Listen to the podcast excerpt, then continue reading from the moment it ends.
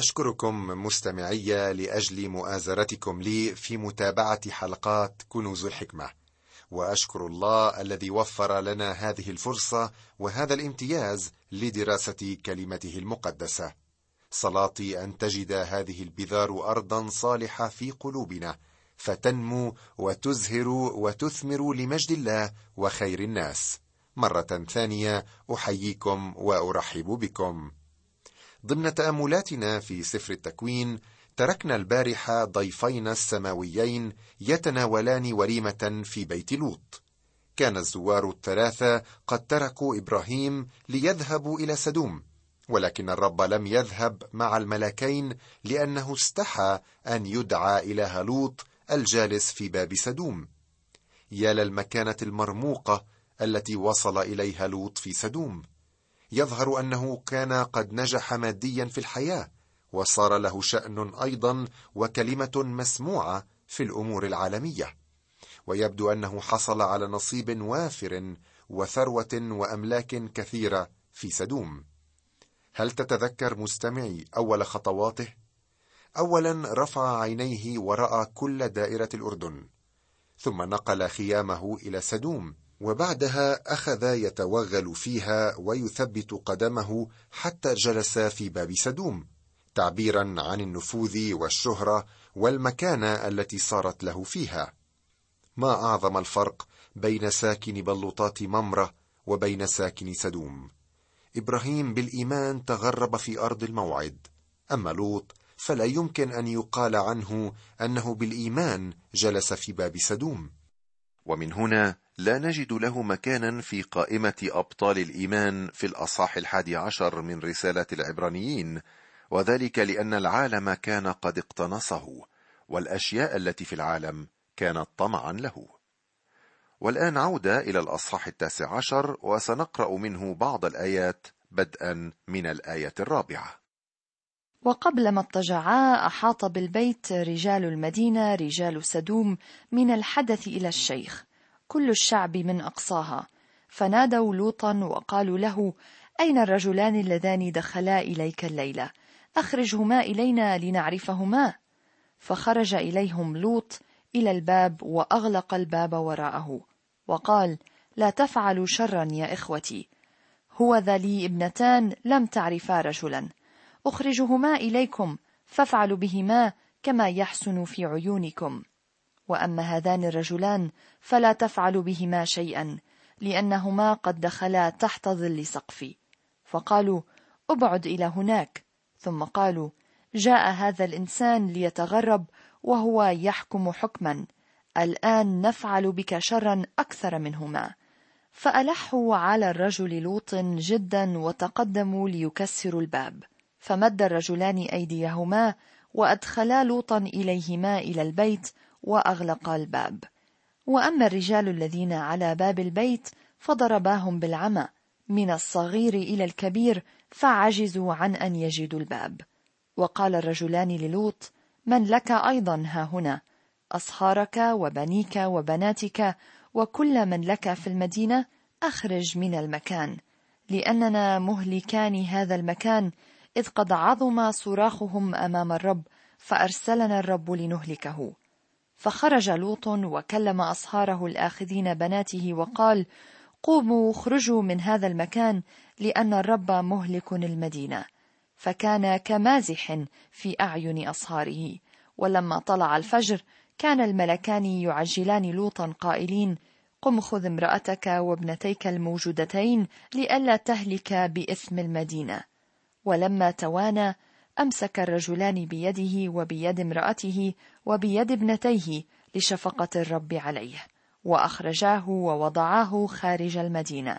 وكان لما أخرجاهم إلى خارج أنه قال أهرب لحياتك لا تنظر إلى ورائك ولا تقف في كل الدائرة. أهرب إلى الجبل لئلا تهلك.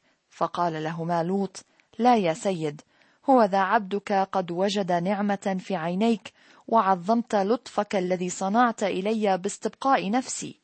وأنا لا أقدر أن أهرب إلى الجبل لعل الشر يدركني فأموت. هو ذا المدينة هذه قريبة للهرب إليها وهي صغيرة. أهرب إلى هناك. أليست هي صغيرة؟ فتحيا نفسي. وقبلما اضطجعا أحاط بالبيت رجال المدينة رجال سدوم من الحدث إلى الشيخ. كل الشعب من أقصاها. فنادوا لوطا وقالوا له أين الرجلان اللذان دخلا إليك الليلة؟ أخرجهما إلينا لنعرفهما. يا له من مشهد بشع يبين انحدار مدينة سدوم. إن اسم خطية الشذوذ الجنسي المذكورة هنا هي اللواط من اسم لوط. أما باللغات الأخرى فالاسم مشتق من كلمة سدوم وهذا أصح لأن لوط لم يكن لوطيا. والشذوذ بأنواعه يا صديقي خطية ينهى عنها الكتاب المقدس مهما حاول العالم تبرير ذلك. إذ نسمع اليوم عن إمكانية الزواج بين اللوطيين حتى أن بعض الكنائس بدأت بتبرير هذه الخطية. يا له من عالم فاسد ذلك الذي وصلنا إليه اليوم. عندما انتقل لوط إلى سدوم لم يكن يعرف أية مدينة كانت. وصل ورأى أن الانحراف كان امرا عاديا وقد ربى أبناءه في هذا الجو وهذه البيئة. في القديم عندما نصب خيامه نحو سدوم لم يرى إلا الجمال الظاهر للمدينة لم يرى الحقيقة الواقعة. ولكن خطية هذه المدينة كانت عظيمة لدرجة دعت الله أن يأتي بالدينونة عليها. صديقي المستمع هناك موقف يتخذ تجاه الخطيه اليوم. إذ توجد منطقة رمادية لا تظهر فيها الخطيه حالكة السواد كما نعرفها. وبدأت الكنيسة تساوم في هذا الموضوع الأمر الذي يدعو للشفقة. فهناك كنائس في الغرب مكونة من الشاذين جنسيا بما فيهم راعي هذه الكنيسة. ولكن كما رفض الله سدوم في القديم بسبب خطيتها فإنه يرفض مثل هذه الكنائس. وفكرة اليوم تظهر بإمكانية الاستمرار في الخطية مع كوننا مؤمنين ولكن هذا مستحيل وسدوم هي مثال على ذلك. سأل بولس الرسول قائلا فماذا نقول؟ أنبقى في الخطية لكي تكثر النعمة؟ والجواب حاشا. أن تكون مؤمنا وتستمر في الخطية هذا خطأ فاحش. لقد دمر الله المدينتين بسبب الخطية. قد تقول لي هذا كان في القديم أما اليوم فالأمر مختلف إذ لدينا نظرة أفضل عن الله كما أن الرب يسوع كان يقبل الخطاة. وأنا أقول لك إن الله لم يتغير منذ زمن التكوين ولن يفعل ذلك لأنه إله ثابت. كما أنه كان وما زال يكره الخطية التي دفع ثمنا لها ثمنا كبيرا. حقا كان يسوع يقبل الخطاة ويجلس معهم إلا أنه أحدث تغييرا في حياتهم. فالزانية أصبحت امرأة شريفة والعشار السارق أصبح رجلا أمينا محترما. نعم يا صديقي كل من يتعرف على المسيح تتغير حياته نحو الأفضل. أما الخطية والاستمرار في الخطية فلا بد من دينونتها. وهذا ما حدث في أيام سدوم وعمورة التي هي صورة ليومنا الذي نحياه. فخرج إليهم لوط إلى الباب وأغلق الباب وراءه وقال لا تفعلوا شرا يا إخوتي. كان لوط يعرف شر الناس في تلك المدينة لم يكن الأمر مستغربا لديه. وها هو الآن يكشف عن حالة المذلة والهوان التي كان يحس بها وهو يخاطبهم يا إخوتي. ثم يقدم لهم ابنتيه العذروين. هو ذا لي ابنتان لم تعرفا رجلا. أخرجهما إليكم فافعلوا بهما كما يحسن في عيونكم. وأما هذان الرجلان فلا تفعلوا بهما شيئا لأنهما قد دخلا تحت ظل سقفي. جرت العادة أن الضيف يكون في حمى مضيفه مهما حصل. وقد دعا هذا لوط أن يضحي بابنتيه في سبيل هذين الضيفين بدلا من أن يتجه لوط إلى الرب في تلك الشدة اختار حكمة الناس وأسلوبهم. وماذا كان رد فعل أولئك الفجار؟ هل بدورهم جاملوه وأكرموه؟ فقالوا أبعد إلى هناك. ثم قالوا جاء هذا الإنسان ليتغرب وهو يحكم حكما. الآن نفعل بك شرا أكثر منهما. فألحوا على الرجل لوط جدا وتقدموا ليكسروا الباب. مع أنه كان من قضاة البلدة إلا أنهم قاموا عليه الآن. فمد الرجلان أيديهما وأدخلا لوط إليهما إلى البيت وأغلقا الباب. وأما الرجال الذين على باب البيت فضرباهم بالعمى من الصغير إلى الكبير. فعجزوا عن أن يجدوا الباب. لو لم يفعل الضيفان هكذا لدمر سكان المدينة الجميع. وقال الرجلان للوط من لك أيضا ها هنا؟ أصهارك وبنيك وبناتك وكل من لك في المدينة أخرج من المكان لأننا مهلكان هذا المكان. إذ قد عظم صراخهم أمام الرب فأرسلنا الرب لنهلكه. فخرج لوط وكلم أصهاره الآخذين بناته وقال قوموا أخرجوا من هذا المكان لأن الرب مهلك المدينة فكان كمازح في أعين أصهاره. كان لوط في موقف لا يحسد عليه فقد أمضى سنوات طويلة في سدوم وتعلم أن يتعايش مع الخطية والشر وقد ربى أولاده في هذه البيئة وزوج بناته من رجال سدوم. وعندما حان وقت تدمير المدينة وذهب ليخبر اصهاره لم يصدقوه. لماذا؟ لأنه كان بلا شهادة بينهم. لم يحيا حياة الإيمان والطاعة فكيف يصدقونه الآن؟ لم يعظ ولا بكلمة واحدة عن حياة البر. ما الذي حدث له الآن؟ وكان كمازح في أعين أصهاره. كان يعيش في مستوى أهل المدينة لذلك لم يربح أحدا منهم للرب. هكذا اليوم لا يمكننا أن نربح الناس إلى المسيح إذا عشنا مثلهم ونزلنا إلى مستواهم. وكما قلت سابقا يظهر لنا أن لوط ليس مخلصا. ولكن أحب أن أقرأ على مسمعك أخي المستمع مرة أخرى من رسالة بطرس الثانية. وإذ رمد مدينتي سدوم وعمورة حكم عليهما بالانقلاب واضعا عبرة للعتدين أن يفجروا وأنقذ لوطا البار مغلوبا من سيرة الأردياء في الدعارة إذ كان البار بالنظر والسمع وهو ساكن بينهم يعذب يوما فيوما نفسه الباره بالأفعال الأثيمة. لم يكن لوط مستمتعا في سدوم والآن وهو يترك المدينة لم ينجح في إخراج أحد معه سوى زوجته وابنتيه. ولما طلع الفجر كان الملكان يعجلان لوطا قائلين قم خذ امرأتك وابنتيك الموجودتين لئلا تهلك بثم المدينة. ولما توانى أمسك الرجلان بيده وبيد امرأته وبيد ابنتيه لشفقة الرب عليه وأخرجاه ووضعاه خارج المدينة. حتى في لحظة الإنقاذ نلمس تعلق لوط بأرض الخراب. فلئن لم ينظر إلى الوراء كما فعلت امرأته فيما بعد غير أنه توانى. كم هو صعب على المؤمن الجسدي الذي يحيا في العالم أن يتخلى عن هذا العالم. وكان لما أخرجاهم إلى خارج أنه قال أهرب لحياتك لا تنظر إلى ورائك ولا تقف في كل الدائرة أهرب إلى الجبل لئلا تهلك. فقال لهما لوط لا يا سيد هو ذا عبدك قد وجد نعمة في عينيك وعظمت لطفك الذي صنعت إلي باستبقاء نفسي وأنا لا أقدر أن أهرب إلى الجبل لعل الشر يدركني فأموت. أترى؟ لم يكن مستعدا تماما للتخلي عن العالم. هو ذا المدينة هذه قريبة للهرب إليها وهي صغيرة أهرب إلى هناك. أليست هي صغيرة؟ فتحيا نفسي. هذه المدينة التي أراد لوط الذهاب إليها تدعى صغر. لقد اقتنع بالصغير ولم يهرب إلى جبل الشركة السامية مع الله.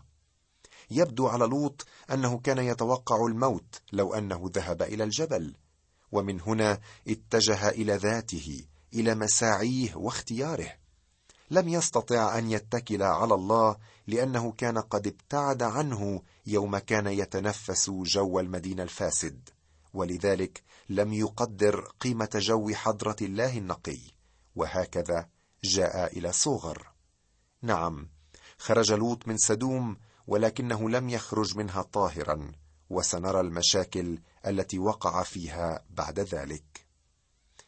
أما الله من جهته فقد دمر مدينتي سدوم وعمورة. والآن نجد أن سفر التكوين يحدثنا عن امرأة لوط ثم عن ابنتيه. ونظرت امرأته من ورائه فصارت عمود ملح. ولكن لماذا نظرت السيده لوط إلى الخلف؟ أعتقد أنها فعلت ذلك اولا لأنها لم تكن تريد ترك سدوم كان قلبها هناك. بالطبع كانت تحب لوط ولكن لوط سدوم وليس لوط الخارج من سدوم. كانت من سيدات مجتمع سدوم ولربما عضوا في معظم جمعياته الخيرية والتعاونية. لقد أحبت ذلك المجتمع وكان يعز عليها أن تتركه. لقد كان جسدها يخرج من سدوم أما قلبها فقد تركته هناك. يا له من درس نتعلمه من موقف امرأة لوط. والرب يسوع أوصانا بالقول اذكروا امرأة لوط. كم أسمع من مؤمنين يريدون أن يروا الرب في حياتهم ولكنهم لا يعيشون بحسب هذا الهدف. إذ هم متعلقون بأشغالهم وأصدقائهم وتسلياتهم ورياضتهم وما إلى ذلك. كل ذلك جيدا طالما أنه لا يسلب الرب مني ولا يبعدني أنا عن الرب. وعندما يأتي الرب سيضطر كل واحد أن يتخلى عن كل ما في هذا العالم. ترى هل سنتحسر على ما تركناه لطالما سألت نفسي هذا السؤال في الحقيقة أنا أحب أن أمكث وقتا أطول على الأرض فعندي عائلتي وأصدقائي وهذا البرنامج لأتممه. ولكن صدقني يا أخي إذا ما أتى الرب الآن أو دعاني إليه في إيه لحظة فإني لن أندم على ترك أي شيء من أجل التمتع برؤياه إلى الأبد في السماء. لقد استخسرت زوجة لوط أن تترك سدوم. ترى ما هو شعورك مستمعي تجاه ما تملك وما تحب. أما السبب الثاني الذي من أجله نظرت السيده لوط إلى الخلف فهو أنها لم تصدق الله. قال الله اتركوا المدينة ولا تنظروا إلى الخلف. آمن لوط ولم ينظر وراءه. أما زوجته فلم تكن مؤمنة. من أجل هذا تحولت إلى عمود من الملح. نأتي الآن إلى الحديث عن ابنتي لوط. بصراحة لن أخوض في تفاصيل خطية لوط مع ابنتيه إنها خطية قبيحة جدا. لم يفعل لوط حسنا عندما ذهب إلى سدوم ليسكن فيها ولم يبقي على شيء منها إلا على نفسه. وهو بذلك عبارة عن صورة للمؤمن الذي لا يهتم للخطية في حياته فيخلص كما بنار. وقد قال الرب لمثل هؤلاء أنهم إن لم يحكموا على خطاياهم هذه فهو الذي سيدينها. وهذا ما حصل في قصة لوط مع ابنتيه. يمكنك يا صديقي أن ترجع إلى هذه القصة في سفر التكوين الأصحاح التاسع عشر من العدد الحادي والثلاثين وحتى الثامن والثلاثين وقبل أن أختم حديثي عن لوط سأتحدث قليلا عما رآه إبراهيم. وهنا أقرأ لك من العدد السابع والعشرين وبكر إبراهيم في الغد إلى المكان الذي وقف فيه أمام الرب وتطلع نحو سدوم وعمورة ونحو كل أرض الدائرة ونظر وإذا دخان الأرض يصعد كدخان الأتون. لابد وأنه كان حزينا. لا نعرف ما إذا كان متأكدا من خروج لوط أم لا ربما عرف بعد ذلك لكنه لم يكن متأثرا من خراب تلك المدينة لأنه لم يكن متعلقا فيها لم يكن قلبه هناك. أما عن لوط فيخبرنا العدد الثلاثون ما يلي. وصعد لوط من صوغر وسكن في الجبل وابنتاه معه لأنه خاف أن يسكن في صوغر فسكن في المغارة هو وابنتاه. يا لها من نهاية حزينة لمؤمن عالمي جسدي. ذلك هو العالم وتلك هي مدار تسليم القلب للسعي وراءه. إن تاريخ لوط يفسر لنا معنى القول لا تحب العالم ولا الأشياء التي في العالم. في الواقع مستمعي يمكنك أن تنظر إلى سدوم من ثلاث وجهات. من وجهة نظر لوط كانت لديه نظرة خاطئة. من وجهة نظر زوجة لوط كانت تحبها جدا. ومن وجهة نظر إبراهيم لم يخسر شيئا ابدا هناك. ولكن يوجد نظرة أخيرة هي نظرة الرب وهو يراها على حقيقتها. والغريب في الأمر أن بعض المؤمنين اليوم لا ينظرون إلى الشذوذ الجنسي على أنه خطية. وللأسف فإن الأمر مستفحل جدا في أيامنا هذه. ترى ماذا يجب أن يكون موقف المسيحي من الشذوذ؟ حتى لوط وهو بينهم اتهمهم بالشر. والله أدان المدينتين بسبب هذا الشر الفظيع. ألا يعلمنا هذا بالا نساوم في هذه الخطية؟ الشذوذ خطية.